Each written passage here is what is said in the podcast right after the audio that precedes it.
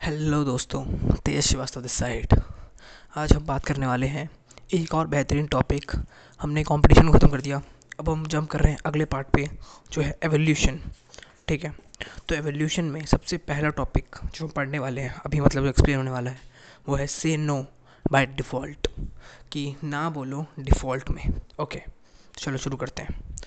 सबसे बड़ी बात जो मैं यहाँ इसके साथ कहना चाहूँगा कि हम लोग हर चीज़ को हाँ बोल देते हैं, हर चीज़ को। जिसकी वजह से हम बहुत सारी चीज़ों को हाँ बोल देते हैं अपनी लाइफ में और फोकस नहीं कर पाते उस एक चीज़ पे जो हमें करना है। अगर आप बहुत सारी चीज़ों को हाँ बोलते जाओगे ना कि हाँ ये भी कर लूँगा हाँ ये भी कर लूँगा हाँ ये भी कर लूँगा तो आप कुछ नहीं कर पाओगे। कुछ भी नहीं, क्योंकि नहीं तो आप अपने टाइम को, अपने आप को डिस्ट्रीब्यूट करोगे, अपनी क्रिएटिविटी को, कि हाँ मैं मैं डिस्ट्रीब्यूट हो गया। मतलब पूरी तरह से आप टूट जाओगे। आपने आधा पार्ट टाइम इधर लगाया, आधा टाइम इधर लगाया, आधा टाइम इधर लगाया। और क्या हुआ? कुछ नहीं। सब कुछ नहीं हो पाया, क्योंकि आप कुछ कर ही नहीं पाए। क्योंकि क्या हुआ? जैसे मान लो आपने आधा टाइम इधर लगा दिया ना तो क्या हुआ? आपने अपना सिर्फ़ फिफ्टी परसेंट उधर लगाया। फिफ्टी परसेंट आपने बचा के रखा ताकि मैं उधर भी लगा सकूँ, क्योंकि मुझे वो भी करना है और ये भी करना है। ठीक है? जैसे अब बेसिकली मैं मल्टी मैं इसको नहीं कहूँगा। मैं तो कहूँगा से यस और नो के बीच में डिफरेंस और ये नो और यस के बीच में जो डिफरेंस है ये बहुत ही माइनर सा है। मतलब बहुत ज़्यादा पतला सा है। अगर आपने इसे ढंग से अंडरस्टैंड नहीं कर पाए तो लिटरली आप कन्फ्यूज़ हो जाओगे। बहुत बड़ा वाला। क्योंकि देखो, बहुत सारे लोग ये कहते हैं कि हमेशा यस बोलो, जितना काम आपके सामने आए, ताकि आप बेस्ट को फिगर आउट कर सको। और कुछ लोग कहते हैं कि आपको काम को ना बोलना है और अपने एक एक मेन काम को प्रायोरिटाइज़ करना है। मुझे लगता है कि दोनों ही सही हैं अपनी अपनी जगह पे, और दोनों ही एक बात को डिनोट कर रहे हैं। समझे? जैसे मान लो अगर आपके सामने बहुत सारी अपॉर्चुनिटीज़ आ गई हैं बहुत सारी। तो आप, आप क्या करोगे? आप सबको उठाना एक साथ चाहोगे। आप सब मतलब आप सारे फलों को एक साथ खाना चाहोगे बिना कोई एक उठा कर टेस्ट कर टेस्ट करने के बजाय। आप चाहोगे कि मैं सारे जो फल हैं यहाँ पे जो सारे बिखरे पड़े हैं सबको खा जाऊँ एक साथ और अपना पेट भर लूँ जबकि ये पॉसिबल नहीं है इस टाइम पे। क्योंकि नहीं तो आपको कोई भी एक फल उठाना होगा उसे खाना होगा उसे टेस्ट करना होगा। अगर आपको अच्छा लगा तब उस तब उसी का उसी जैसे फल ढूँढने हैं और और फल उठाने हैं और वो खाने हैं। अगर वो अच्छा नहीं लगा तो आपको छोड़ना है और दूसरे फल की ओर जंप करना है। लेकिन लोग इसी में कन्फ्यूज़ हो जाते हैं। फल खाने में ही। नहीं, लोग उठाने में मतलब मैं ये कहूँगा कि लोग उठाने में कन्फ्यूज़ हो जाते हैं कि कौन सा फल उठाना है। क्योंकि उन्हें इतने सारे फल दिख रहे होते हैं, उन्हें लगता है कि कौन सा फल मेरे लिए अच्छा होगा। बोले जैसे मान लो अभी मैं अगर अपॉर्चुनिटी की बात करूँ तो यहाँ पॉडकास्टिंग चल रहा है, यहाँ ब्लॉक चेन चल रहा है, यहाँ एन चल रहा है क्लब हाउस भी आ चुका है, आपके ट्विटर स्पेसेस निकल चुके हैं फेसबुक पे गैदरिंग का ऑप्शन आ चुका है। मतलब लिटरली बहुत सारी चीज़ें हैं। लेकिन अब लोग क्या हैं? लोग देख रहे हैं कि कौन सा चीज़ उठाऊँ मैं पॉडकास्ट करना शुरू करूँ? नहीं यार एन बिटकॉइन में ट्रेड करना शुरू करता हूँ। नहीं यार एनएफटी पे एक अकाउंट खोलता हूँ एन एफ़ बनाऊँगा। अब लोग बहुत सारी चीज़ें देख रहे हैं कि क्या उठाऊँ क्या उठाऊँ। मेरा ये मानना है, किसी भी एक चीज़ को उठाओ, क्योंकि कोई भी जब ट्रेंड आता है ना, जैसे मान लो अभी जो ये पॉडकास्ट का ट्रेंड आया पॉडकास्ट ट्रेंड 2017 में आया था, और अभी 2021 चल रही है। और ये अराउंड जब तक, मैं बताऊँ, अगर आपको बिलीव बिलीव करो मेरे को तो कि मैं ये 2000 2007 होगा ना 2007 तब जाके ये वो होगा स्टेब्लिश तब जाकर इसकी ऑर्गेनिक रीच ख़त्म होने वाली होगी। 2027 तक, तब इसकी organic reach around fifty percent बची होगी। तब जाके उतनी दूर जाके। और मतलब अभी पाँच या छः साल बाद। और अभी तो इसके अर्ली फ़ेज़ है अर्ली लोग कह रहे हैं कि पॉडकास्ट अब ख़त्म हो चुका है। अब पॉडकास्ट जिसको आना था वो आ चुका है। अब तो पॉडकास्ट कोई नहीं कर सकता। कोई नया आदमी पॉडकास्टिंग में नहीं आ सकता। जबकि ये मैं कहूँ तो अभी बहुत बड़ा मिथ है। क्योंकि लोगों के पास कंटेंट ही कंज्यूम करने के लिए नहीं है। अगर आप देखोगे, अगर आप किसी भी निश में हो, किसी भी निश में, आप देखोगे उस निश के अंदर सिर्फ़ पाँच या छः या सात ही लोग हैं गिने चुने, जो कंटेंट बना रहे हैं। बाकी सब सिर्फ़ हवा हवा है। और अगर आपको रियल कंटेंट आता है, आपको पता है कि क्या करना है लिटरली रियल चीज़ आपके बारे में पता है तो आप स्टार्ट कर सकते हो जंप कर सकते हो और बना सकते हो बेहतरीन चीज़ और अपनी जगह बना सकते हो। यही मैं आपको यहाँ भी कहना चाहूँगा, यही पॉडकास्ट ये भी कह रहा है कि मान लो अगर आपको चुनना है, जैसे मान लो आपको पॉडकास्टिंग चुननी है, आपको बहुत सारी अपॉर्चुनिटी दिखी आपको, आपने कहा कि मुझे अपॉर्चुनिटी उठानी है, आपने पॉडकास्टिंग उठाई, ठीक है? आपने नब्बे दिन तक पॉडकास्टिंग को फॉलो किया कि मैं नब्बे दिन तक पॉडकास्टिंग करूँगा, एक एपिसोड दस मतलब दस, पंद्रह, बीस मिनट का बना के मैं डेली डालूँगा, फिर देखता हूँ क्या होता है। अगर नब्बे दिन तक, नब्बे दिन मैं कहूँ तो अराउंड एक साल तक पॉडकास्टिंग को ट्राई करो अगर ये 2021 चल रही है तो मतलब 2022 आने वाली है। तो आप 2022 से लेके कमिट करो कि मैं 2023 तक बारह महीने पॉडकास्टिंग करूँगा डेली एक एपिसोड डालूँगा। आपके पॉडकास्ट पे नहीं तो 365 एपिसोड हो जाएँगे। तब देखो आप क्या वो काम कर रहा है या नहीं कर रहा। और वो काम नहीं करता तो एन एफ़ टी कहाँ चला गया है? ठीक है, अगले साल एन एफ़ टी पर ट्राई करो एक साल। एन एफ़ टी को तो एक साल, फिर एक साल ब्लॉक चेन को ट्राई करो। ट्राई करो। जब तक आप ट्राई नहीं करोगे चीज़ को, तब तक पता कैसे चलेगा? मेरा मतलब सिंपल ही मान, जैसे मान लो अगर बहुत सारे पड़े हुए हैं, बहुत सारे फल बहुत सारे रखे हुए हैं। तो आपको सोचना है कि कौन सा फल खाना है, लेकिन उससे पहले आपको एक फल उठाना है और खाना है। जब तक आप फल नहीं खाओगे, आपको टेस्ट कैसे पता चलेगा? लिटरली मेरे सामने बात बताओ। जैसे मैंने बहुत पहले अपने पॉडकास्ट में एग्ज़ाम्पल दिया था कि मान लो मैंने आपको एक सेब दिया। सॉरी सेब नहीं, मैंने आपको आम दिया। आपने आम खाया। आपने कहा हाँ आम बहुत मीठा है। आम सबसे ज़्यादा मीठा है इस दुनिया में। आपने कह दिया, बस ख़त्म। मैंने बोला कि, यार, दुनिया में कोई तीती चीज़ होती है? हमने नहीं नहीं नहीं नहीं। आपने कहा, नहीं, आम सबसे मीठा होता है। तीती चीज़ नहीं होती, क्योंकि आपने तीती चीज़ टेस्ट नहीं करी। अब आप किसी आदमी ने अंगूर खाए, आम खाए, नींबू खाया, सेब खाया ग्रेप्स खाए अलग अलग तरह की चीज़ें खाई, उसके बाद उसने बताया कि नहीं, आम मीठा होता है, लेकिन आपको कम मीठी चीज़ खानी है तो आप ग्रेप्स खा सकते हो। अगर ऐसी चीज़ खानी है जिसमें कम बीज हो तो आप सेब खा सकते हो। तो उसको ज़्यादा नॉलेज हुई। क्यों? क्योंकि उसने ज़्यादा चीज़ें ट्राई करी। अगर आप एक चीज़ ट्राई करोगे तो आप हार जाओगे। और अगर बहुत सारी चीज़ें ट्राई करोगे तो आपको पता चल पाएगा कि क्या, कौन सी चीज़ मेरे लिए काम कर रही है, कौन सा फल मुझे पसंद है। अगर आप ज़िंदगी भर आम खा रहे होगे तो आप ज़िंदगी भर आम ही खाते रह जाओगे, क्योंकि आपने कोई और फल टेस्ट ही नहीं किया। अब आज भी आम खा रहे थे, कल भी आम खा रहे हो, और आप कह रहे हो मेरी लाइफ बोरिंग है। क्यों लाइफ बोरिंग क्योंकि मैं ज़िंदगी भर आम ही खा रहा हूँ। जब तक आप थोड़ा सा ट्रैक से नहीं हटोगे और कुछ और खाने का टेस्ट करने की हिम्मत नहीं करोगे, तब तक आप कुछ और जंप नहीं कर पाओगे। मतलब लोग लिटरली सोचते हैं कि अब मैंने तो भैया अपनी इंजीनियरिंग कर ली अब तो मैंने अपनी मास्टर्स भी कर ली। तो मैंने जो पढ़ाई की है, अब वही मेरा फ्यूचर है। अब मैं अपनी जॉब या अपनी पर्सनल को या फिर अपनी पर्सनैलिटी को स्विच नहीं कर सकता। अब जो मैं कॉलेज में था, जैसा मैंने स्कूल में बिहेव किया, अब मुझे वैसा ही बिहेव करना है। अब मैं उसे स्विच नहीं कर सकता, क्योंकि लोग डरते हैं। लोग लिटरली डरते हैं एक नई पर्सनैलिटी को लेने में, एक नया फल उठा के खाने में, और पुराने फल को छोड़ने में जो उन्हें पहले से हल्का सा मुँह लग रहा है। इतना हल्का सा आम मीठा है, हल्का सा ठीक है लेकिन आम, लेकिन अब मैं छोड़ना नहीं चाहता आम को, क्योंकि आम सही है। क्या पता अगला फल कड़वा हो तो क्या फ़र्क पड़ता है? अगला फल कड़वा हो, दोबारा दूसरा फल उठाना। ट्राई करो। यही कहना चाह रहा है यहाँ पे कि यस बोलो, सारी अपॉर्चुनिटीज़ को नहीं एक एक करके एक अपॉर्चुनिटी को। अगर आप आज ही किसी पॉडकास्ट एन एफ़ टी और ब्लॉक चेन तीनों शुरू कर दोगे तो आप तीनों मिजरेबली फेल हो जाओगे। सच में तीनों में फेल हो जाओगे आप, क्योंकि आपने तीन तीन घोड़ों पे आप एक साथ बैठ गए और उस पर जो दौड़ रेस जीतने की कोशिश कर रहे हो। पॉसिबल नहीं है। लेकिन लेकिन, अगर तीन या चार घोड़े एक रथ में लगे हों और आप रथ पर बैठे हो तो वो जल्दी तेज़ी से भाग सकता है। सही बात है कि नहीं है? वो रथ तेज़ी से क्यों भाग जाएगा क्योंकि वही मैं कह रहा हूँ, वही आपके घोड़े, आपके एक्सपीरियंसेस बनेंगे कि आपने इस घोड़े पर बैठो इस घोड़े पर बैठो इस घोड़े को भी, तब आप रथ चला रहे हो। समझ पा रहे हो मेरी इस बात को? ठीक है तो यही कहना है। और यहाँ अफसर क्या कह रहे हैं कि नो बोलो। एक एक करके मतलब जैसे बहुत सारी अपॉर्चुनिटी आई, दस अपॉर्चुनिटी आई। आपने नौ को नौ बोला और एक जो आपको पसंद थी उस टाइम पे आपको लगा कि आप उसमें सक्सेसफुल हो जाओगे? आपने उसे उठाई, उसको यस बोला और आगे कूद गए। बस, ये करने की कोशिश करो। यही आपको उस टाइम पे करना है, यही आपका वो है मेन है। यही मेन इसका सार है कि आपको नो बोलना है उन चीज़ों को, जो चीज़ें काम की नहीं है। और यस बोलना है उस चीज़ को, जो चीज़ काम की नहीं है। क्योंकि जो चीज़ काम की नहीं है, अगर आपने उसको भी यस बोल दिया तो आपकी लाइफ ख़राब हो जाएगी। क्योंकि आपको जो चीज़ काम की नहीं आ रहा उसे भी कर रहे होगे, उसमें आपका मन नहीं लगेगा, आप लिटरली परेशान हो जाओगे, अरे यार, इस चीज़ में मेरा काम मन नहीं करता। समझे? हम समझते हैं कि कस्टमर जो बोले, पर थोड़ा हम बिज़नेस पॉइंट में घूम रहे हैं थोड़ा सा, कि कस्टमर जो बोले, हमें उसे हाँ करना है। लिटरली वो, उसकी उसकी सारी इच्छाओं को पूरा करना है। लेकिन हेनरी फोर्ड कहते थे अगर मैंने कस्टमर की सुनना शुरू की तो मुझे उन्हें एक तेज़ घोड़ा देना पड़ेगा। हेनरी फोर्ड सब जानते हैं फोर्ड के जो मालिक थे, यही कहते थे कि कंज्यूमर को तो भैया कुछ ना कुछ हमेशा चाहिए ही होगा। कुछ ना कुछ, उसको आज कुछ चाहिए, आज कुछ चाहिए। उसको इतनी तेज़ी वाली चीज़ चाहिए होगी कि कोई उसे बिलीव नहीं कर सकता। समझे? तो लेकिन आपको कंज्यूमर की सुननी भी है और नहीं भी सुननी है। सुननी इस प्रकार से है कि वो जो चाहता है, उसको हल्का फुल्का तो दो। लेकिन अगर वो वो ऐसी चीज़ चाहता है जो इम्पॉसिबल हो तो देने का कोई फ़ायदा नहीं। और अगर वो एक कंज्यूमर चाहता है कि लिटरली मैं बस मैं एक आदमी हूँ, मेरे को चाहिए कि जैगवर का जो वो लोगो है, वो उल्टा हो मेरी गाड़ी पे। अब लिटरली उसके लिए मुझे ज़्यादा पे करना पड़ेगा वैसे ये होगा भी नहीं, लेकिन यही, एक आदमी के लिए अपना लोगो चेंज नहीं कर सकते आप। सही बात है कि नहीं है? तो वही, यहाँ कॉन्टेक्स है कि कुछ चीज़ों को ना बोलना भी सीखो। बहुत सारी अपॉर्चुनिटीज़ आएँगी, उनको ना बोलो, अपने मेन एक टारगेट फोकस करो। लोग कंसिस्टेंसी नहीं है लोगों में कंसिस्टेंसी लोग एक चीज़ को पकड़ते हैं, दो महीने, तीन महीने ट्राई किया, छोड़ दिया। अगली चीज़ को पकड़ा, फिर दो महीने, तीन महीने ट्राई किया, छोड़ दिया, फिर अगली चीज़ को पकड़ा। ये जो सिस्टम होता है, इसमें कब किसी में सक्सेसफुल नहीं हो पाते हैं। क्योंकि आपने दो महीने किसी चीज़ को किया है, जिसमें आपकी सक्सेस के चांसेस बढ़े रहते हो तो इधर आपने उसको छोड़ दिया। अब लगा कि यार इसमें तो बहुत ही कम धीरे धीरे रिज़ल्ट दिख रहा है। क्या पता इसमें थोड़ी तेज़ दिखे। जैसे बिटकॉइन में क्या हो रहा है अभी? कि बिटकॉइन नीचे जा रहा है, ऊपर जा रहा है, बहुत तेज़ी से लोग कह रहे हैं, अरे यार, ये बढ़िया चीज़ है। इसमें तो जल्दी क्विक रिच हो रहे हैं हम लोग। क्विक क्विक क्विक क्विक आज ही पापा से पच्चीस लाख लिए, छब्बीस लाख बना दिए, एक लाख का प्रॉफिट कर लिया। ये लोग की मतलब होगी कि ये हो गई है सोच इस टाइम पे क्विक क्विक वाली।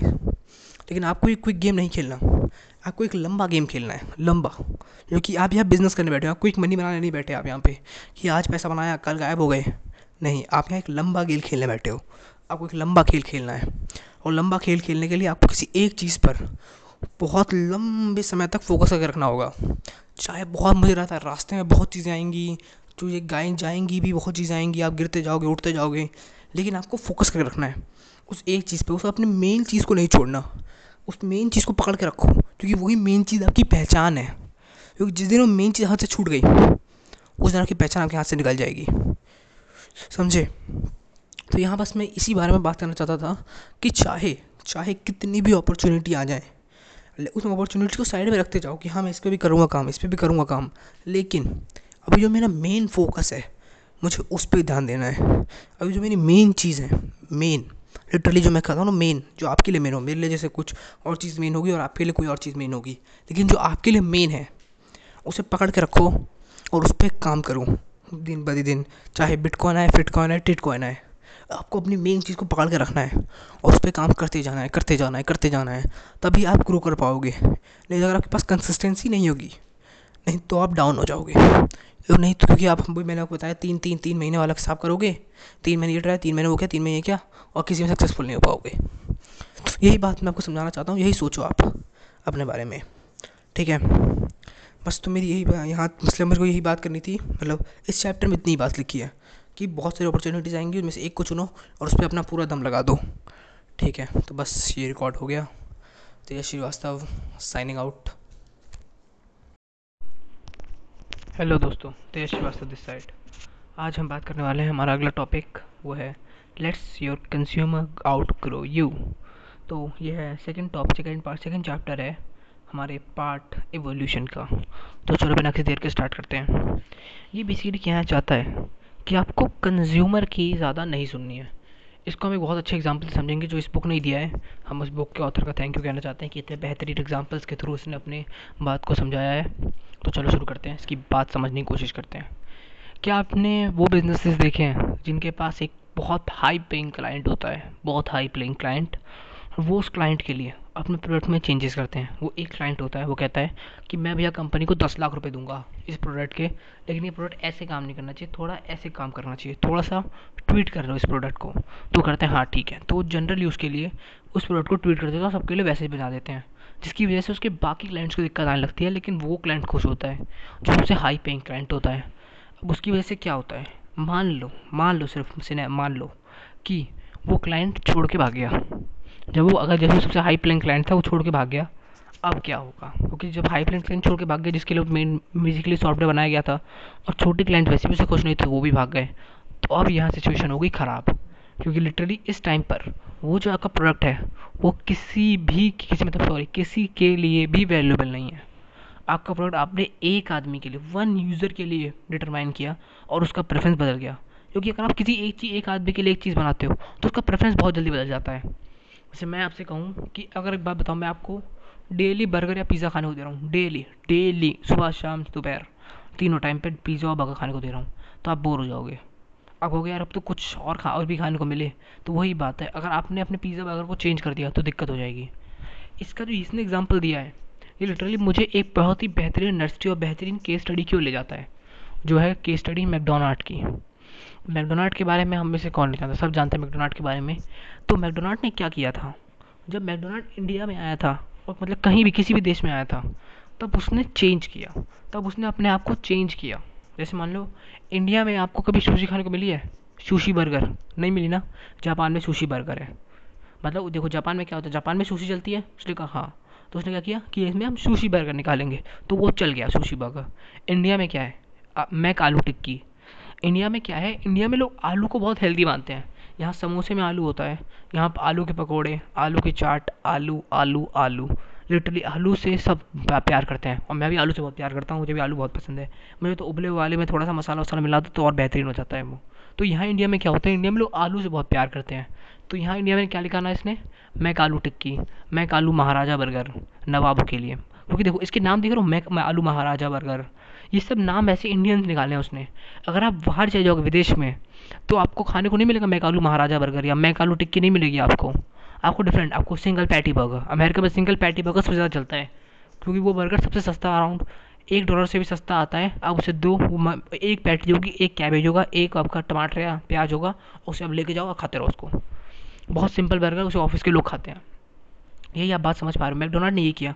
मैकडोनाल्ड जहाँ जहाँ गया उसने अपने को बहुत वैरायटी लोगों के साथ चेंज किया। उसने कभी एक आदमी के लिए चेंज नहीं किया। जैसे मान लो अब मेरे को प्याज पसंद नहीं है तो मैंने कहा, भाई, मेरे बर्गर में प्याज मत डाल।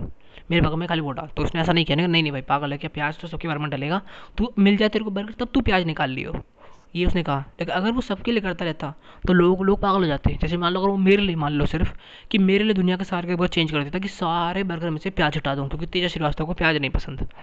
तो अब क्या किया? उसने बहुत सारे कस्टमर लूज़ कर जाता। क्योंकि बहुत सारे लोग प्याज खाते हैं। लोगों को प्याज पसंद है, प्याज थोड़ा सा क्रिस्पी होता है उस टाइम पे। लोगों को पसंद होता है प्याज। ठीक है?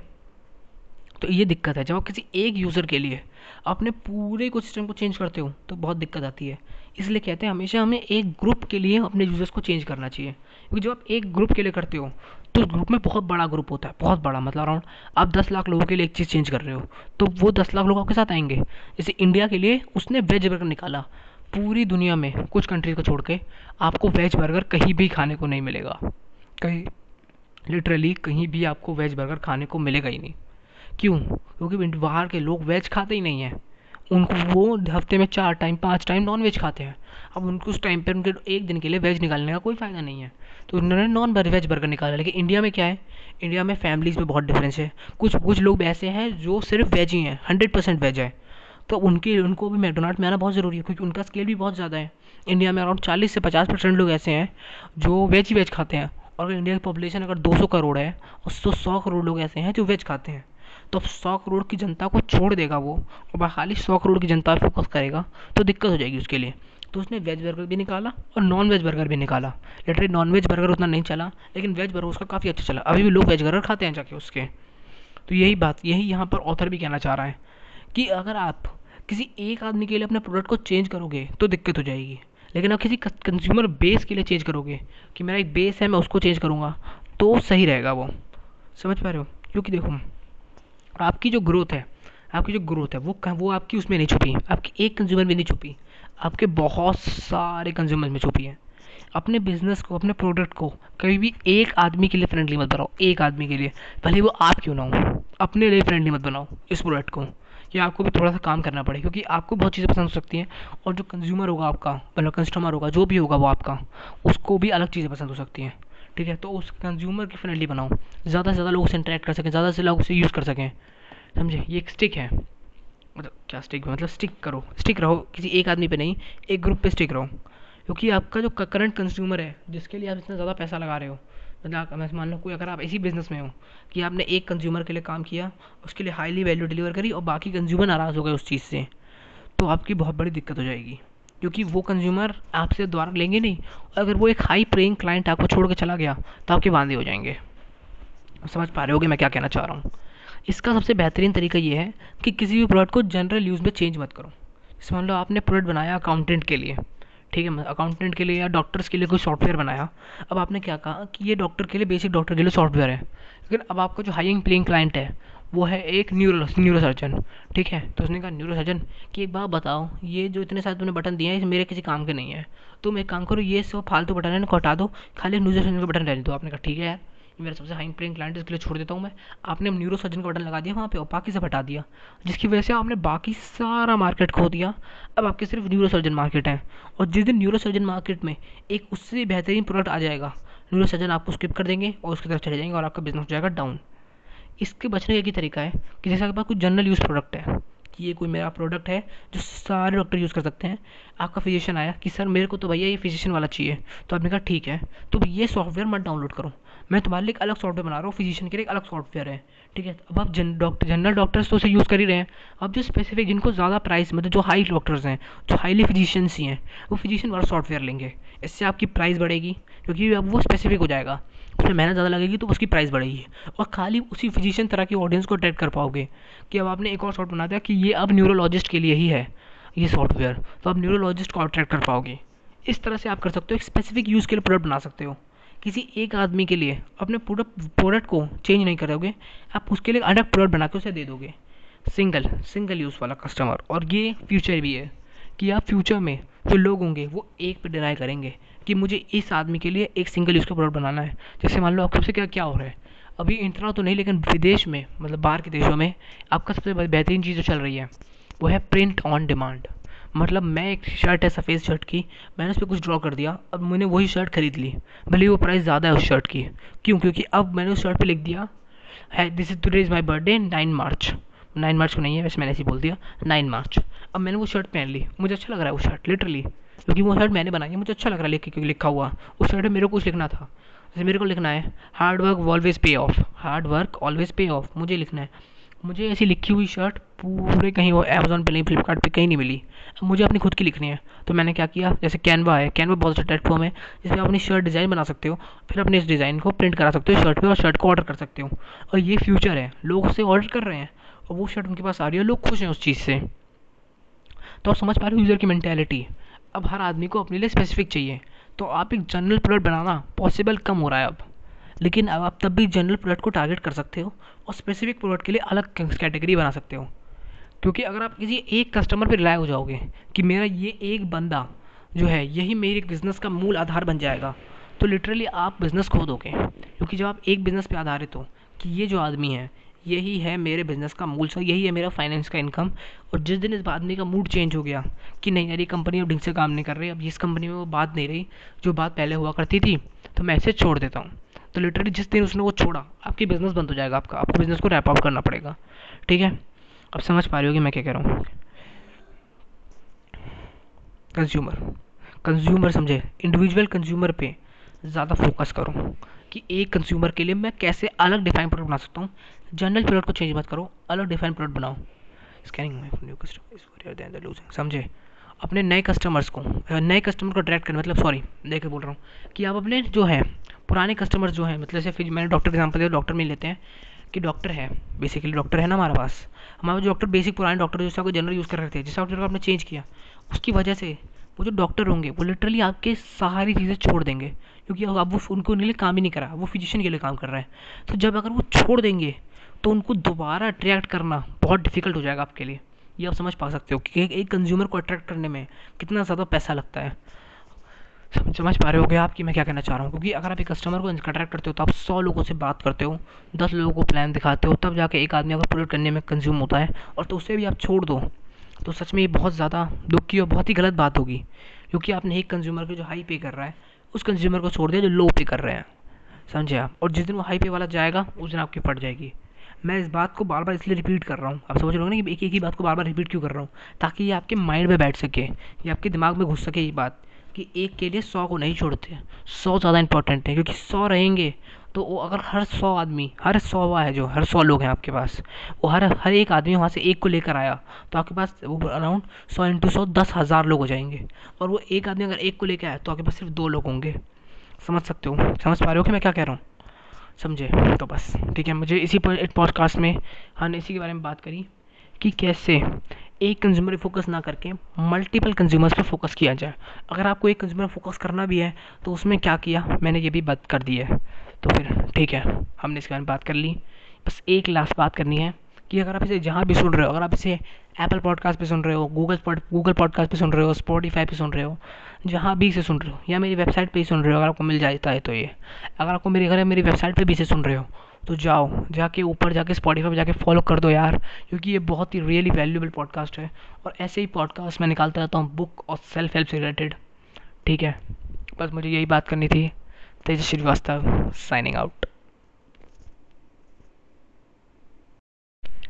hello Tej Shrivastava this side आज हम बात करने वाले हैं हमारा अगला टॉपिक और पार्ट चल रहा है एवोल्यूशन बुक चल रही है रिवर्क टॉपिक का नाम है don't confuse between enthusiasm with priorities enthusiasm को प्रायोरिटीज़ से कंफ्यूज मत हो, ठीक है? तो चलो, पहले हिंदी में समझते हैं थोड़ा सा. एंथुआज़म मतलब कोई भी काम करने की जिल. कहते हैं अंदर ज़ीरो थी मैंने काम करने की और प्रायोरिटीज़ मतलब कि ये काम मेरे लिए आज करना सबसे ज़्यादा ज़रूरी है। अगर ये काम आज नहीं हुआ तो आज का दिन मेरा वेस्ट हो जाएगा। समझे? तो ये दोनों है। तो अब यहाँ ऑथर क्या बताना चाह रहे हैं? ऑथर ये बताना चाह रहे हैं कि जब हम कोई भी नई चीज़ स्टार्ट करते हैं, कोई भी नया बिज़नेस कोई भी नई चीज़, कोई भी नई स्किल हम सीखना शुरू करते हैं लेटेस्ट नई एकदम। मतलब आज ही हमने शुरू की। तो क्या होता है कि जब हम शुरू करते हैं उस चीज़ को तो हमें अंदर बहुत ज़्यादा एंथुयाज़म होता है हमारे अंदर। हमें उस काम करने की बहुत ज़्यादा चाह होती है। हार्डली बहुत अच्छी खासी, कि हाँ मुझे करना है, मुझे करना है, मुझे करना है यार, ये तो मैं करके रहूँगा। वो जो भी आपको कोर्स में बता रहे होते हैं, आप उसे प्रैक्टिकली इंप्लीमेंट कर रहे होते हो जल्दी जल्दी काम कर रहे हो तो जल्दी जल्दी लेकिन क्या दिक्कत कहता है क्या होती है? जब एंथुयाज़म आपके, आप उस आइडिया को लेकर इतना ज़्यादा पैशनेट हो जाते हो, कि जो आसपास वाली चीज़ होती हैं, आप उन्हें छोड़ते चलते हो, छोड़ते चलते हो। और जिसकी वजह से एक टाइम ऐसा आता है, जब अपनी प्रायोरिटीज़ को छोड़ के सिर्फ़ काम पे ध्यान लगने लगते हो। जैसे अगर मैं सिंपली ये बताऊँ कि आपके अंदर आपने, मैंने आपको बताया, आपको कंटेंट मार्केटिंग सीखी, आपने कंटेंट राइटिंग अब आप क्या कर रहे हो? अब आप खाली ब्लॉग लिख रहे हो, खाली ब्लॉग लिख रहे हो, खाली ब्लॉग लिख रहे हो। मज़ा आ रहा है आपको ब्लॉग लिखने में कि हाँ मज़ा आ रहा है तो ब्लॉग लिखूँगा ब्लॉग लिखूँगा। लेकिन लेकिन, आपने क्या किया? आपने ऐसी टाइटल रिसर्च नहीं करी कीवर्ड रिसर्च नहीं करी कि क्या जिस जिस टॉपिक में ब्लॉग लिख रहा हूँ, वो टॉपिक सर्चेबल भी है कि नहीं है? आपने ये सोचना शुरू किया, आपने ये पढ़ना शुरू किया। लेकिन आप ये सब क्या किया? आपने ये सब भूल गए। अब इसे भूल गए कि ये सभी चेक करना होता है। आपने बस ब्लॉग लिखने पर ध्यान दिया। जिसकी वजह से आप में एंथुआज़म तो था कि हाँ मुझे करना है, मुझे करना है, मुझे करना है। लेकिन आपने प्रायोरिटी नहीं दी समझी। जिसकी वजह से आप चाहे कितने भी ज़्यादा ब्लॉग लिख लो, अगर वो सर्चेबल कंटेंट नहीं है तो रैंक नहीं करेगा। ये सिंपल मतलब ये सच बात है बिल्कुल। तो यही यहाँ बिल्कुल मतलब मैंने तो बहुत अच्छा खासा बेसिक एग्ज़ाम्पल लिया। इन्होंने भी बहुत अच्छा एग्ज़ाम्पल लिया है कि जब आपका एंथुआज़म किसी एक आइडिया को लेकर बहुत ज़्यादा फोकस करने लगता है तो आप बाकी चीज़ों को नेगलेक्ट कर देते हो। ऐसे मान लो, किसी एक चीज़ को लेकर जब आप बहुत ज़्यादा ड्रिवन हो जाते हो ना, कि हाँ ये जो एक चीज़ है, इस पर मैं फुल्ली फोकस कर रहा हूँ फुल्ली ये मेरा हो गया, तब दिक्कत उत्पन्न होती है। तब रियली क्यों क्यों, क्या होता है? जैसे मान लो, कोई चीज़ जब आप बहुत ज़्यादा एक चीज़ फोकस करते हो ना तो आसपास की चीज़ें होती हैं, जो रियली प्रायोरिटीज़ होती हैं, जिन्हें आप समझते नहीं हो। जिन्हें आप समझते हो कि यार, ये प्रायोरिटी नहीं हो सकती मेरी यार, ये तो सिर्फ़ ऐसे ही हो गई, ये सब चीज़ तो मतलब इस चीज़ का कोई महत्व नहीं है, ठीक है? क्योंकि देखो, क्या होता है बेसिकली जब भी हम कुछ स्टार्ट करते हैं तो हमारे अंदर ऑटोमेटिकली जोश आता है। अगर वो चीज़ हमारे पैशन से रिलेटेड है तो हमें बहुत ज़्यादा जोश आता है। लेकिन अगर वो पेरेंट्स वेरेंट्स ने करवाई है, तब जोश का लेवल थोड़ा कम होता है। लेकिन अगर हमने उसे खुद खरीदा है, खुद पैसों लगाए हैं उस पर पैसे इन्वेस्ट किए हैं टाइम इन्वेस्ट किया है तो हमारे अंदर बहुत ज़्यादा जोश होता है कि हाँ मुझे तो ये चीज़ तो मुझे करनी है, और पहले जो चीज़ चल रही होती है, हम उन्हें छोड़ते चलते हैं। और बिज़नेस में ये गलत है। मतलब बिज़नेस परस्पेक्टिव से बात कर रहा है ये भी यहाँ पे, कि बिज़नेस में ये चीज़ गलत है। क्यों? लिटरली इसके बारे में बात करते हैं हम। क्यों? क्योंकि जब आपको नहीं पता कि जिस एक चीज़ पे आप पूरा फोकस कर रहे हो, वो चीज़ सक्सेसफुल होगी कि नहीं होगी? हाँ देखो, अब यहाँ, कोई यहाँ फेरी टेल वाली बात नहीं है कि जिस चीज़ पे आप अपना हंड्रेड परसेंट देते हो, वो चीज़ सक्सेसफुल होती है। ये कोई फेरी टेल वाली बात नहीं है। बहुत सारे लोग ऐसे हैं जो उन्हें अपना हंड्रेड परसेंट देते हैं और वो भी फेल हो जाता है उस चीज़ में भी। समझे? तो यहाँ हंड्रेड परसेंट वाली बात ही नहीं है। यहाँ बिल्कुल यहाँ सच वाली बात है कि हाँ ऐसा हो सकता है कि जिस जिस आइडिया पे अब अपना हंड्रेड परसेंट दो, वो आइडिया फेल हो जाए। और वो आइडिया फेल हो जाए और आप आगे कुछ नहीं कर पाओ। समझे?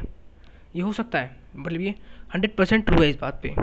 तो ले, तो लेकिन जब आप प्रायोरिटीज़ देते हो और एंथुआज़म को प्रायोरिटीज़ के साथ मिक्स करते हो तब चीज़ें एकदम अलग लेवल पे होती हैं। तब आप एकदम अलग लेवल पे खेल रहे होते हो। लेकिन उससे पहले आप सिर्फ़ काम कर रहे होते हो। आप सही काम नहीं कर रहे होते आप सिर्फ़ काम कर रहे होते हो। अब मैं बताता हूँ को एंथुइज़म को प्रायोरिटी के साथ कैसे मिक्स करते हैं। देखो लिए हमें पहले तो इनको डीपली समझना होगा। ये चीज़ को समझने के लिए हमें इनको डीपली समझना होगा। प्रायोरिटीज़ क्या होती हैं? आज, अभी अगर आप इसे सुबह सुबह सुन रहे हो या रात में सुन रहे हो, दोपहर में भी सुन रहे हो। अभी के अभी एक कॉपी लो और लिखो कि ये वो तीन चीज़ें हैं जो मुझे करनी है आज के दिन में। ये मेरी प्रायोरिटीज़ हैं, ठीक है? और उन तीन चीज़ों में अपना पूरा फोकस पूरा एंथुआज पुट कर दो। यहाँ यही तीन चीज़ें जो मुझे करनी है, इन्हीं तीन चीज़ें मुझे करनी है, यही तीन चीज़ें मुझे करनी है। जब आप ऐसा करोगे ना जो तीन चीज़ों प्रायोरिटी होंगी सक्सेसफुल हो जाएँगी। मतलब क्योंकि उससे आपने पुट किया अपने टाइम और चीज़ें पुट की हैं और वो हो गई उस दिन के लिए। जैसे मान लो का कुछ था कि मुझे हंड्रेड पीस ऑफ़ कंटेंट बनाना है, मुझे hundred piece of distribution channel create करना है, आपका ये था कि मुझे भैया आज सुबह पाँच बजे उठना मुझे दौड़ना है, आपको प्रायोरिटी थी, आपने वो कर लिया। जब आप वो कर लोगे ना तो आपको अच्छा लगेगा, क्योंकि आपने प्रायोरिटी टास्क पूरा कर लिया। जो आपके दिन का एटी परसेंट जो वो था सक्सेस रेट था, वो सिर्फ़ उन तीन टास्क से था। कभी आप सोचो आप, कि आपके दिन का सक्सेस रेट कितना है? कितना सक्सेस रेट है आपके दिन का? कितना काम ऐसा करते हो आप अपने पूरे दिन में, जो आपको एक कदम आगे लेके जाता है अपनी लाइफ में, जो एक कदम आपको रियली मैटर करता है आपकी लाइफ में? कितना काम होता है वो? मेरे हिसाब से बहुत सारे लोग सिर्फ़ अपना दस या पंद्रह परसेंट टाइम ऐसा देते हैं, जिस जो उनको आगे लेकर जाता हो। जैसे मान लो, अगर आप एक बिज़नेस हो, एक स्मॉल बिज़नेस हो तो आप अपना नहीं भी तो अपने दिन का मतलब मैं जो वर्किंग आवर्स का बता रहा हूँ, पूरे चौबीस घंटे का नहीं, सिर्फ़ वर्किंग आवर्स का। आप वर्किंग आवर में एट्टी परसेंट अपना टाइम मैनेजमेंट को देते होगे, कि लोगों को मैनेज करते होगे ऑर्डर्स को उठाते होगे, और घर जाते होगे, सोचते होगे, ठीक है? अब इनको टाइम देते होगे। लेकिन अब कितना टाइम देते हो बिज़नेस को ग्रो कैसे किया जाए, इसके बारे में सोचने के लिए? मुझे बताओ लिटरली अब कितना टाइम देते हो, कि मैं अपना बिज़नेस कैसे ग्रो कर सकता हूँ? मेरी पिछले महीने से एक करोड़ थी, इस साल में दो करोड़ कैसे ला सकता हूँ, ये सोचने पे अब कितना टाइम खर्च करते हो? अगर आप बहुत ले देखोगे ना, बहुत ज़्यादा इसको मतलब एकदम डिटेल में ऑर्गेनाइज करोगे तो बहुत कम वो होते हैं ऑन्टरप्रेनर्स ऐसे होते हैं, जो ये सोचने पर ध्यान लगाते हैं। लेकिन आज क्या हो रहा है? आजकल लोग जो है, नए जो बच्चे आ रहे हैं, जो जो पुराने जो, मैं, ये जो स्मॉल ऑन्टरप्रेनर्स हैं, जो पैंतीस साल के, चालीस साल के हैं, वो इस पर ध्यान नहीं दे रहे। वो वो मैनेजमेंट पर ध्यान दे रहे हैं बहुत ज़्यादा। वो पूरी तरह से मैनेजमेंट पर ही ड्रिवन हो चुके हैं कि मैनेजमेंट है भाई जो है। मैनेजमेंट मैनेजमेंट करो जितना ज़्यादा मैनेजमेंट कर सकते हो, इतना अच्छा जितने अच्छे लोग ला सकते हो, जितने अच्छे लोगों से काम करवा सकते हो। लेकिन आजकल जो ऑन्टरप्रनर्स आ रहे हैं, वो ग्रोथ पे ध्यान दे रहे हैं और मैनेजमेंट पे ध्यान नहीं दे रहे। जिसकी वजह से वो ग्रो होना चाह रहे हैं, लेकिन मैनेजमेंट रोक दे रहा है और वो समझ नहीं पा रहे हैं कि क्या करना है। तो आपको दोनों को साथ बाय साथ लेकर चलना है। प्रायोरिटी विद एंथुजम वो पहले प्रायोरिटी सेट कर रही है।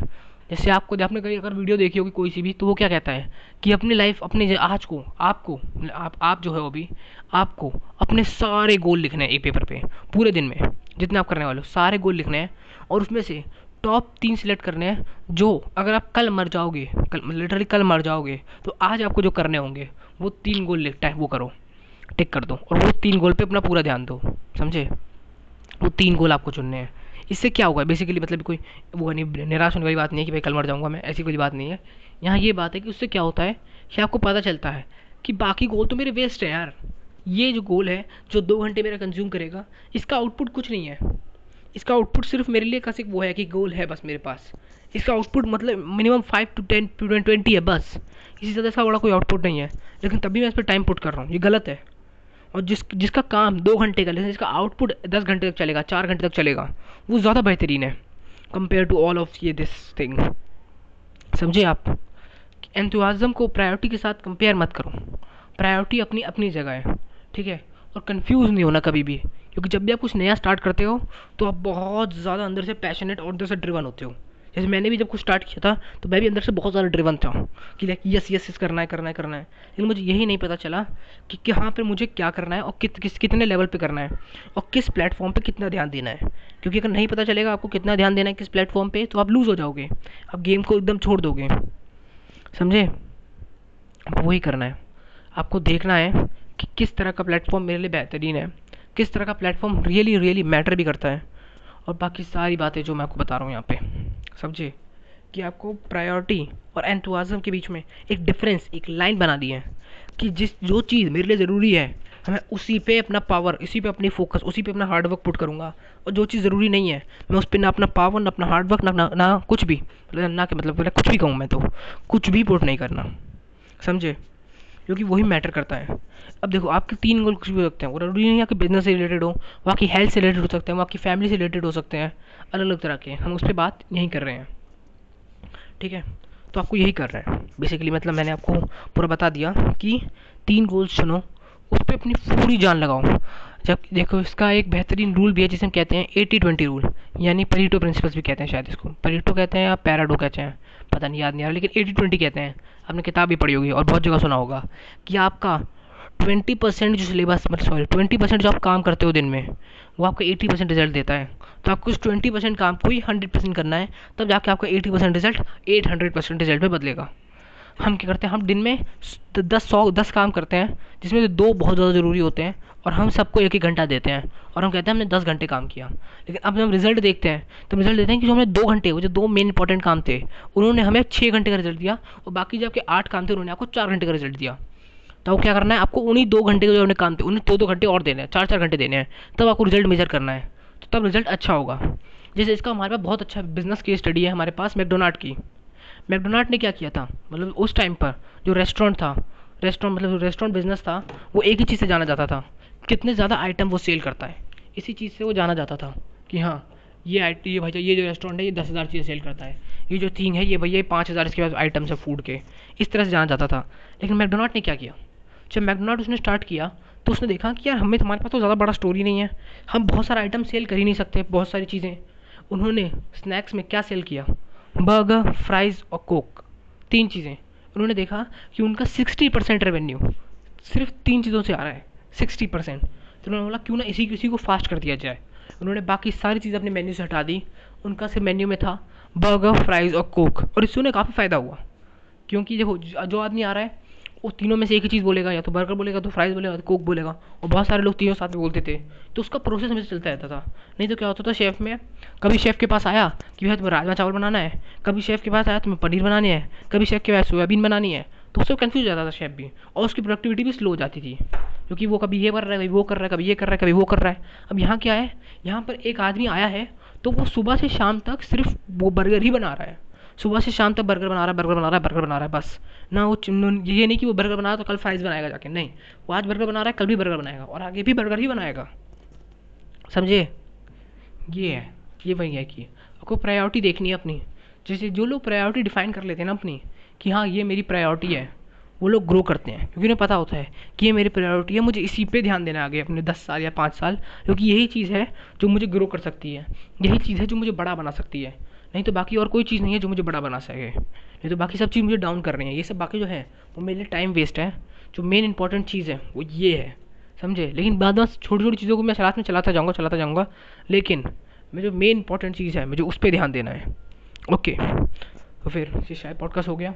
हमने इसमें बात करी है कि कैसे आपको एंथुआज़म और प्रायोरिटी में कंफ्यूज नहीं होना, दोनों को साथ लेके चलना है, ताकि आप अच्छे से ग्रो कर सको, ताकि आप अच्छे से अपने बिज़नेस को या खुद को मैनेज कर सको। ओके तो हमने इसके बारे में बात कर ली। तो अब बस एक बात है। आप जहाँ भी इसे सुन रहे हो, जहाँ भी मतलब इसे गाना गाना पे सुन रहे हो आप जियो म्यूज़िक पे सुन रहे हो स्पॉटीफाई पे सुन रहे हो एंकर पे सुन रहे हो, जहाँ भी आप इसे सुन रहे हो, मुझे एक मतलब मुझे नहीं, कुछ नहीं। आप जाकर ऊपर जाकर बटन को फॉलो कर दो और अगर आपको पसंद आया हो तभी फॉलो करना। पसंद नहीं आया तो सॉरी मेरी गलती नहीं है। मैं तो ऐसे ही रिकॉर्ड करता हूँ, ठीक है? अगर पसंद आया हो तो फॉलो कर देना। और बस यही कहना था मेरे को। और हम ये पॉडकास्ट एंड करते हैं। और रिवर्क बुक का रिवर्क बुक मुझे लगता है जल्दी ख़त्म होने वाली है। बस ये छोटा सा update okay Tej Shrivastava signing out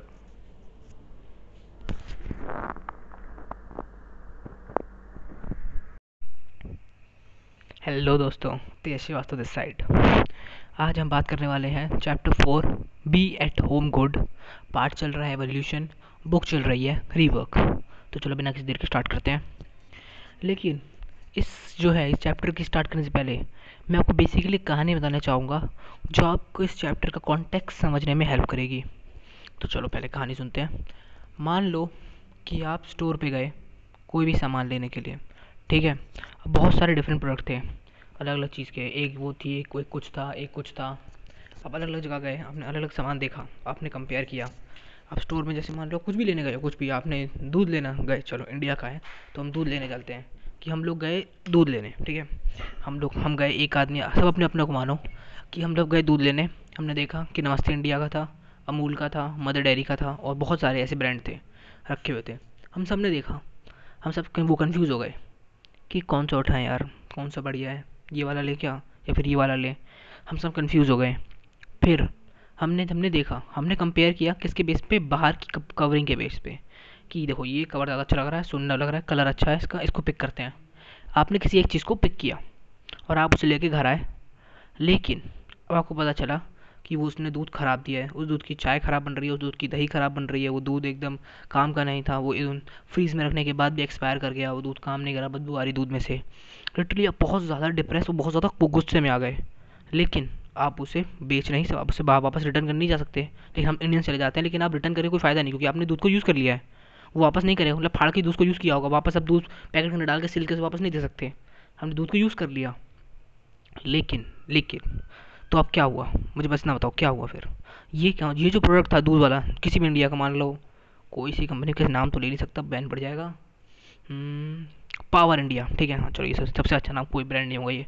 power India का दूध है पावर इंडिया का दूध एक्सपायर कर गया था। अब आप पावर इंडिया को जो कंप्लेन नहीं कर सकते।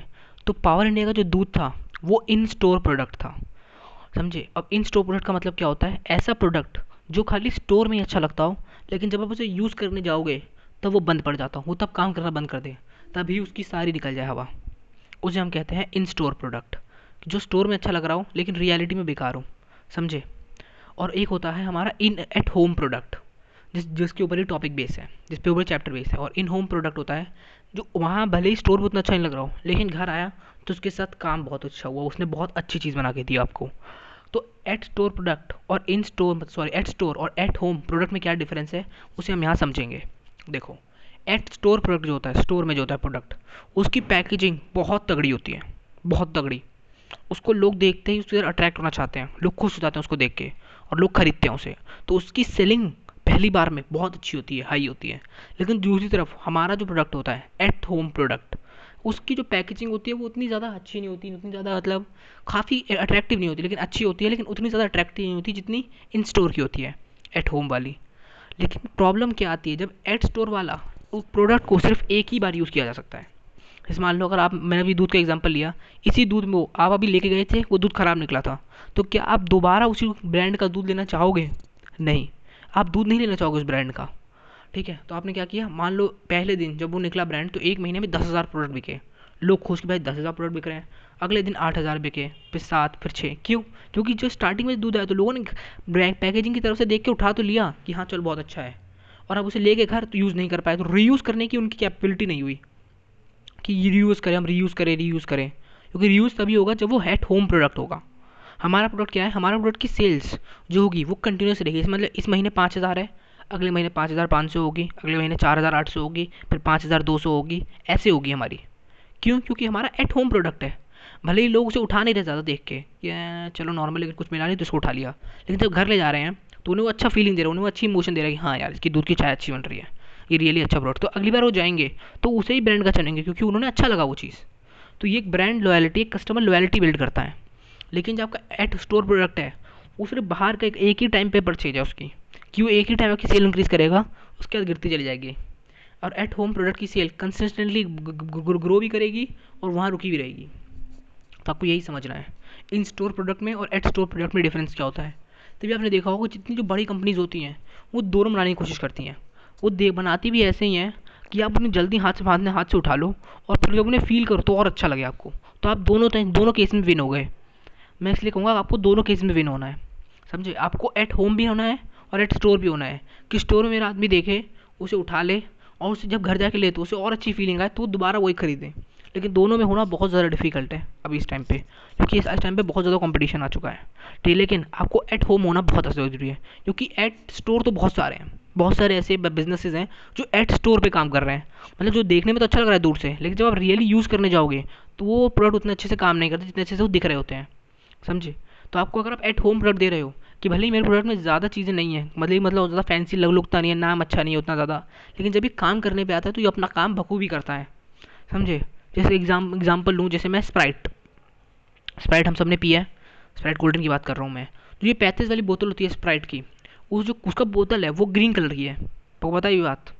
और ये बहुत ही बेहतरीन बात है कि ग्रीन कलर की जो ग्रीन कलर जो होता है, वो हमें बहुत अच्छा लगता है। इंसानों को ग्रीन कलर बहुत अच्छा लगता है। क्यों? ग्रीन कलर का नेचर होता है, वो हमें पीस का साइन देता है कि हमें ग्रीन कलर है तो पीस है। ग्रीन कलर की आपकी हेडलाइट होती है कि जैसे ग्रीन कलर दिखा भागना है। इसीलिए बोतल का ग्रीन किया गया था। ताकि ग्रीन कलर होता है, लोग फट से उसे उठा लें। फट से। जैसे ग्रीन कलर देखे कि हाँ ये तो बढ़िया चीज़ सेफ़ चीज़ है, इसको उठा लो ऐसे करके। समझे? इसलिए बोतल कलर ग्रीन किया गया था। तो यही है। इन स्टोर और एट होम दोनों प्रोडक्ट बनाने हैं आपको। ये देखने में ये वैसे एट स्टोर प्रोडक्ट है स्प्राइट कि यहाँ पे स्टोर पे देखने में बहुत अच्छी लगती है। और लेकिन घर लेके जाओ, घर लेके जाओ, तब भी लोगों को बहुत अच्छी लगती है। तो ये दोनों का कॉम्बिनेशन है। तभी ये प्रोडक्ट आज तक मार्केट में चल रहा है। बहुत सारे प्रोडक्ट ऐसे थे जो बस इन स्टोर थे एट स्टोर नहीं थे सॉरी एट स्टोर थे इन हाउस नहीं थे। कि वह बाहर स्टोर पे तो अच्छे लग रहे हैं देखने में, लेकिन घर आके उनकी लग जा रही है। तो ऑथर यही समझाना चाह रहा है कि अगर आप एक बिज़नेस में हो तो आपको ऐसा प्रोडक्ट बिल्ड करना है, जो इन हाँ इन स्टोर भी हो और एट होम भी हो, जो दोनों जगह यूज़ कर, किया जा सके। और अगर आपका आपका प्रोडक्ट सिंपली सिंपली बस एट स्टोर प्रोडक्ट है तो वो मिजरेबली फेल कर जाएगा। कि भाई यह सिर्फ़ मेरा स्टोर पे अच्छा लग रहा है देखने में, बाकी सब बेकार है। समझे? तो आपका मिजरेबली फेल कर जाएगा प्रोडक्ट आपके प्रोडक्ट को एट स्टोर और इन स्टोर दोनों ही होना पड़ेगा। तो ठीक है, ये पॉडकास्ट रिलेटेड था इस चैप्टर से। आई आई होप आपको मज़ा आया होगा। अगर आपको ये पॉडकास्ट अच्छा लगा हो और और पॉडकास्ट जानने की इच्छा है, इसके आगे वाले चैप्टर्स को पढ़ने की इच्छा है तो आप इस पॉडकास्ट को सब्सक्राइब कर दो, क्योंकि इसके हमने पीछे के सारे चैप्टर हमने कवर कर लिए मेरे पॉडकास्ट में। आप जाके पूरी चेक चेक कर सकते हो आराम से। और जो आगे वाले चैप्टर्स हैं, इनको हम कवर करेंगे आने वाली ऑडियोज़ में। ओके तो Tej Srivastava signing out hello दोस्तों तेज श्रीवास्तव दिस साइड आज हम बात करने वाले हैं लास्ट चैप्टर पार्ट है एवोल्यूशन और बुक चल रही है रीवर्क तो लास्ट चैप्टर है डोंट राइट इट डाउन तो इसके बारे में आज हम यहाँ बात करने वाले हैं। ठीक है? तो बात है डोंट राइट इट डाउन यानी कंज्यूमर आपको जो वो दे रहा है, बता रहा है कंज्यूमर जो चाहता है, उसका रिकॉर्ड मत रखो। इसके बारे में यहाँ बात हो रही है, समझे? कि कंज्यूमर जो चाह रहा है, जो मतलब जो वो बोल रहा है, जो चाहता है बॉन्ट है उसकी, उसका रिकॉर्ड मत रखो। कोई स्प्रेडशीट नहीं, कोई डाटाबेस नहीं, कोई फीलिंग सिस्टम नहीं। क्योंकि क्योंकि कंज्यूमर जो है, वो हमेशा कुछ ना कुछ बड़ा चाहेगा, कुछ ना कुछ बड़ा मांगेगा, और वो आपको वो देना ही पड़ेगा अगर आपने उससे सुन रहे हो आप उसकी। मैं ये नहीं कहता कंज्यूमर की मत सुनो। कंज्यूमर की सुनो, लेकिन उससे इफ़ेक्ट मत हो। बहुत ज़्यादा इफ़ेक्ट मत हो किसी चीज़ से। जैसे आप लोगों की सुनो, जैसे मान लो आप कोई काम कर रहे हो तो आप लोगों की सुनो, जो वैल्यूबल फीडबैक दे रहे हैं, उनको लो, जो नेगेटिव फीडबैक दे रहे हैं, उनको मत लो। वो भी एक केस में। पॉजिटिव और वैल्यूबल फीडबैक के दोनों में डिफरेंस समझो। जैसे मैं बताता हूँ, जैसे मान लो आपने कोई चीज़ बनाई, आपने कोई वीडियो एडिट करी आपने, ठीक है? एक पॉजिटिव फीडबैक होता है। सर, आपने जो वीडियो एडिटिंग करी है, उसमें से पीछे अभी भी ब्लर आ रहा है कुछ चीज़। आपने जो लिखा है सर उसमें उसमें समझ नहीं आ रहा, उसे ईजी लैंग्वेज में लिखो करो, ठीक है? दूसरा, ये क्या वीडियो बनाई तूने बेकार सी? इससे अच्छा कुछ और कर लेता। अब देखो, जो दूसरा वाला फीडबैक है, वो नेगेटिव फीडबैक है, और जो पहला वाला फीडबैक है, वो पॉजिटिव फीडबैक है।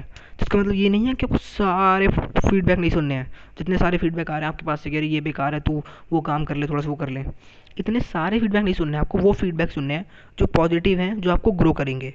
और उन फीडबैक्स को ना करना है तो फीडबैक लिटरली सिर्फ़ नेगेटिविटी फैला रहे हैं आपके अंदर। क्योंकि जब आप लॉट ऑफ़ नेगेटिविटी अंदर कर लोगे ना तो आप ढंग से काम नहीं कर पाओगे, उतनी फोकस रहेगी उतनी, क्या कहते हैं उसे? क्या कहते हैं? उसे ज़्यादा कहते हैं ना उसने इंकरेज होकर कहते हैं एंथुजियाज़म के साथ काम नहीं कर पाओगे। ठीक है? जैसे क्या होता है, लोग होती है, लोग होते हैं। लोग के एक एक फोट, पोस्ट पे या किसी फ़ोटो पे दस पॉजिटिव कमेंट आते हैं, एक नेगेटिव कमेंट आता है और लोग उस एक नेगेटिव कमेंट के चक्कर में पूरे छोड़ देते हैं। मैं लिटरली मतलब इस बात से इतना ज़्यादा फैसिनेटेड हूँ कि यार एक नेगेटिव कमेंट क्योंकि मैं मानता हूँ, जैसे मैं अभी रिकॉर्ड कर रहा हूँ, अगर जो आदमी से सुन रहा है, उसकी लाइफ में एक अलग सिचुएशन चल रही है। उसकी लाइफ में अपनी अलग जंग चल रही है, उसकी लाइफ में अलग अपनी प्रॉब्लम्स हैं, उसे एक रास्ता मिला।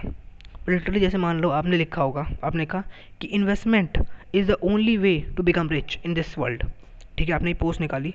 लिटरली अब किसी को इतना ज़्यादा गुस्सा है कि कोई अपने दस हज़ार रुपये बीस हज़ार रुपये एक लाख रुपये इन्वेस्टमेंट में खो चुका है। और उसने ये पोस्ट देखी। तो उसको रियली गुस्सा आएगा। कोई क्योंकि भैया मैं अपने एक लाख रुपये हार चुका हूँ और तू वही कह रहा है कि वही रास्ता है और वो रास्ता मैं चल के देख चुका हूँ। ये तू झूठ बोल रहा है। वो लिटरली ये सोचेगा और वो उसने कमेंट करेगा वो। तो उस फेस पे, उसकी लाइफ में जो हो रहा है, वो सही है और वो अपनी जगह पे बिल्कुल सही है। वो अपनी जगह पे कमेंट कर रहा है, वो अपने लाइफ के एक्सपीरियंस शेयर कर रहा है उस टाइम पे। जैसे अभी मैंने किया, क्योंकि अगर मैंने इन्वेस्टमेंट में दस लाख रुपए कमाए हैं, और मैं सिर्फ़ बता रहा हूँ कि हाँ ये बहुत अच्छा तरीका है तो जब किसी ने गंवाए हैं तो वो भी तो बता सकता है ना।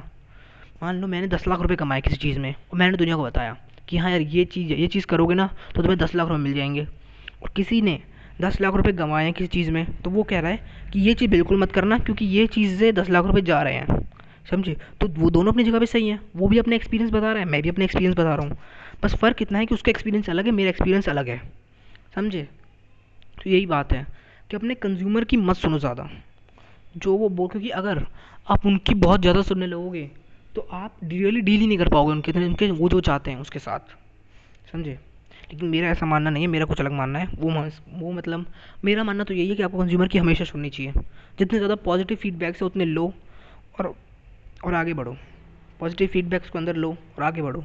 गो कभी भी रुको मत किसी भी चीज़ को लेके या किसी भी ऑब्जेक्ट को लेके या किसी भी कमेंट को लेके और किसी भी दुनिया के पॉइंट ऑफ़ टाइम में। अगर मान लो कोई आदमी का आपको कोई पॉइंट पॉइंट ऑफ़ व्यू दे रही रहा है, कोई कमेंट कर भी रहा है कि बेकार है, घटिया है तो वो उसके पॉइंट ऑफ़ व्यू से है। और वो आपके पॉइंट ऑफ़ व्यू से अलग होगा और उसके पॉइंट ऑफ़ व्यू से अलग होगा।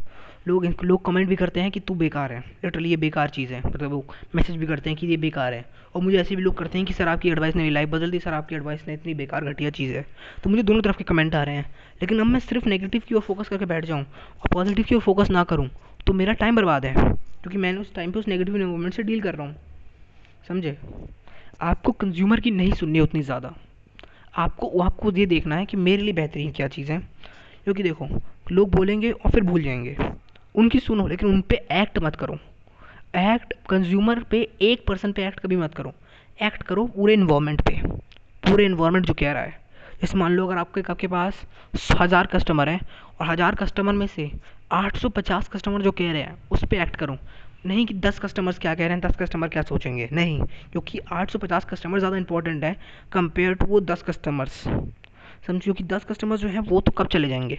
वो तो इनके अंदर उतना तो अप डाउन चलता रहता है, लेकिन जो 850 कस्टमर्स हैं, जो मेरा यूज़र बेस है, अगर यही चला गया तो फ़ायदा क्या फिर? समझे? हमेशा उनकी मत सुनो, उतनी अगर, क्योंकि अगर आप उनकी बहुत ज़्यादा सुनने लगोगे कि यार यही तो करना है, अरे यही तो करना है तुम्हें, यही तो करना है तुम्हें तो तुम आप अपने आप को उनके अकॉर्डिंग डाल दोगे, जो बिल्कुल सही बात नहीं है। क्योंकि देखो, सबके इंटरेस्ट अलग होते हैं, सबकी चीज़ें अलग होती हैं। समझे? तो बेसिकली यही वो चैप्टर बताना चाह रहा है यहाँ पे। कि आपको कंज्यूमर की उतनी ज़्यादा नहीं सुन रही हैं। क्योंकि आपका कंज्यूमर आपको बोलेगा और फिर भूल जाएगा। उसको पता भी नहीं होगा कि आपने बोला होगा। क्योंकि देखो, बहुत सारे लोग अलग अलग तरह पे फ़ोटो पे लाइक करते हैं कमेंट करते हैं और भूल भी जाते हैं। नॉर्मल पीपल मुझे याद नहीं आज मैंने कितने पे कमेंट किया है, कितने लोगों को मैंने, कितने ट्वीट किया आज मैंने, मुझे खुद याद नहीं है। तो लोगों को कित, क्या, कैसे याद होगा कि उन्होंने क्या पढ़ा है, क्या लिखा है, क्या किया है? समझे? इस बात को समझो। अंडरस्टैंड करो कि कंज्यूमर का जो नेगेटिव इम्पैक्ट है नेगेटिव इमोशन है, उसे लेने की कोशिश मत करो। जब लोग ऐसा कहते भी हैं ना कि यार मुझे तो उस आदमी ने रोक दिया, मुझे तो भैया जो ये सामने वाला नेगेटिव कमेंट कर रहा है, मुझे बहुत नेगेटिव फीडबैक मिले। तो मेरा एक ही मसपू होता है क्वेश्चन कि क्या आप अंदर से इतने ज़्यादा पॉजिटिव नहीं थे कि आप उस एक नेगेटिव कमेंट को भी झेल सको?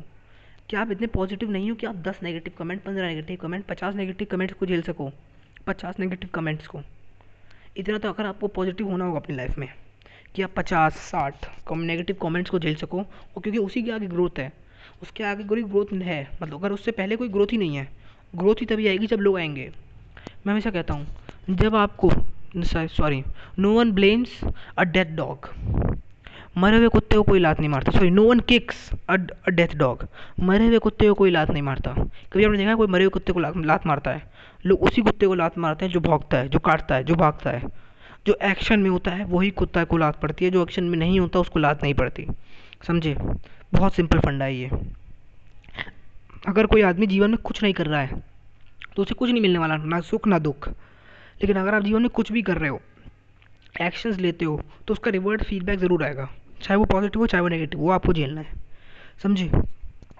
आपको यही बात सबसे ज़्यादा इंपॉर्टेंट चीज़ है कि आपको एक्शन पुट करते रहना है एक्शन पुट करते रहना है। कि अगर आप क्योंकि जिस दिन आप एक्शन पुट करने लगोगे, लोग आपको भूल जाएँगे, लोग छोड़ देंगे। क्योंकि देखो, अगर आप कोई चीज़ डाल रहे हो इंस्टाग्राम पे तो अभी तो या तो उसका कोई फीडबैक आएगा या तो नेगेटिव फीडबैक आएगा तो पॉजिटिव फीडबैक आएगा। नहीं तो सब उड़ जाएगा। दो ही चीज़ हो सकती है तो नेगेटिव फीडबैक आएगा, या तो पॉजिटिव फीडबैक आएगा। समझो, उससे ज़्यादा कुछ नहीं हो सकता। पर इस उससे बड़ी तो कोई मुझे लिख देता नहीं कुछ भी हो सकता है उससे बड़ा। तो लेकिन अगर आप डालोगे ही नहीं तो पता कैसे चलेगा कि पॉजिटिव आएगा कि नेगेटिव आएगा। क्योंकि लोग पता है क्या करते हैं? लोग अज्यूम करते हैं। अजम्पन्स कि लाइक हाँ अगर मैंने ये पोस्ट किया ना तो मेरे तो तो भैया हाँ लगता है मुझे नेगेटिव आएगा हंड्रेड परसेंट तो मैं ये पोस्ट नहीं करूँगा। या फिर अगर मैंने ये पोस्ट किया तो भैया पॉजिटिव आएगा तो मैं पोस्ट नहीं करूँगा। लिटरली ये कोई मापदंड नहीं है इस चीज़ को नापने का। क्योंकि जब तक आप पोस्ट नहीं करते तो पता नहीं चलेगा कि कौन सी पोस्ट बेहतरीन जा रही है, कौन सी पोस्ट ख़राब जा रही है। मतलब लिटरली अगर मैं इंस्टाग्राम पे एक्टिव हूँ तो मैंने जो रील्स हैं रील्स आजकल नया ट्रेंड में चल रहा है इस टाइम पे। डेट है आज उन्नीस। इस टाइम पे जो रील्स हैं, वो लिटरली काफ़ी अच्छी परफॉर्म कर रही हैं। जिन रील्स पे मैंने एक घंटा या आधा घंटा भी लगाया था उन रील्स के प्लेज हैं पचास, साठ। और जिन रील्स को मैंने दो दो मिनट में बनाया है दो दो मिनट में दस दस मिनट में एक रील बनाई है, उसके प्लेस पंद्रह सौ, सोलह सौ, दो हज़ार, ऐसे गए हैं। तो समझो मतलब आपको नहीं पता कि कौन सा पीस ऑफ़ कंटेंट कौन सी चीज़ आपकी, कौन सा एक्शन एक बड़ा मैसिव चेंज क्रिएट कर दे। क्या पता आपकी जो आज का जो अभी आप ट्वीट कर दो या फिर आज कोई पोस्ट कर दो या कोई स्टोरी पोस्ट कर दो वही इतनी ज़्यादा पॉपुलर हो जाए। कोई भी चीज़ कभी भी पॉपुलर हो सकती है। समझे? तो डोंट राइट इट डाउन किसी भी आदमी की बात को दिल से मत लो. आगे बढ़ते रहो. यही मेरा इस बुक का मतलब यही कहना है कि कंज्यूमर्स की अगर आप सुनने लगे तो आप काम नहीं कर पाओगे. आप सिर्फ़ उनकी सुनते रह जाओगे, क्योंकि उनके पास इतनी सारी चीज़ें हैं बोलने को, इतनी सारी, कि वो बोलते रहेंगे और आप सुनते रहो. बोलते रहेंगे, सुनते रहोगे और आप कभी भी काम पुट कर ही नहीं पाओगे किसी भी चीज़ में. तो इस बात को समझो और आगे बढ़ो. पीछे मत मतलब उन कंज्यूमर्स की ओर ध्यान मत दो जो आपका समय बर्बाद कर रहे हैं. ठीक है? तो हमने ये चैप्टर ख़त्म कर लिया और ये पार्ट भी ख़त्म कर लिया एवोल्यूशन उसके बाद हम स्टार्ट करेंगे प्रमोशन हाँ. प्रमोशन एक अच्छा टॉपिक है मतलब इसके ये जो टॉपिक्स हैं इसके अंदर वो मुझे काफ़ी पसंद है तो उसको हम बहुत अच्छी तरीके से समझेंगे. अगर आप इस पॉडकास्ट को सुन रहे हो और इसे अगर जहाँ भी आप सुन रहे हो विंक म्यूज़िक पे एप्पल पॉडकास्ट पे जियो म्यूज़िक पे स्पॉटिफाई पे, जाके सब्सक्राइब कर दो. ये रियली मेरे लिए बहुत बड़ी बात होगी अगर आप सब्सक्राइब कर दोगे तो. और यहाँ तक सुनते आए हो तो तो मेरे लिए बहुत बड़ी बात है, क्योंकि मुझे नहीं पता था कि कोई ऐसा बंदा होगा दस मिनट देगा इस टॉक को। थैंक यू सो मच और सब्सक्राइब कर दो, और आगे का पॉडकास्ट सुनने हैं तो सब्सक्राइब कर दो। ठीक है, और कोई रास्ता नहीं है सुनने का पॉडकास्ट क्योंकि मैं इसी चैनल पर सारे पॉडकास्ट अपलोड करता हूँ। Okay Tej Srivastava signing out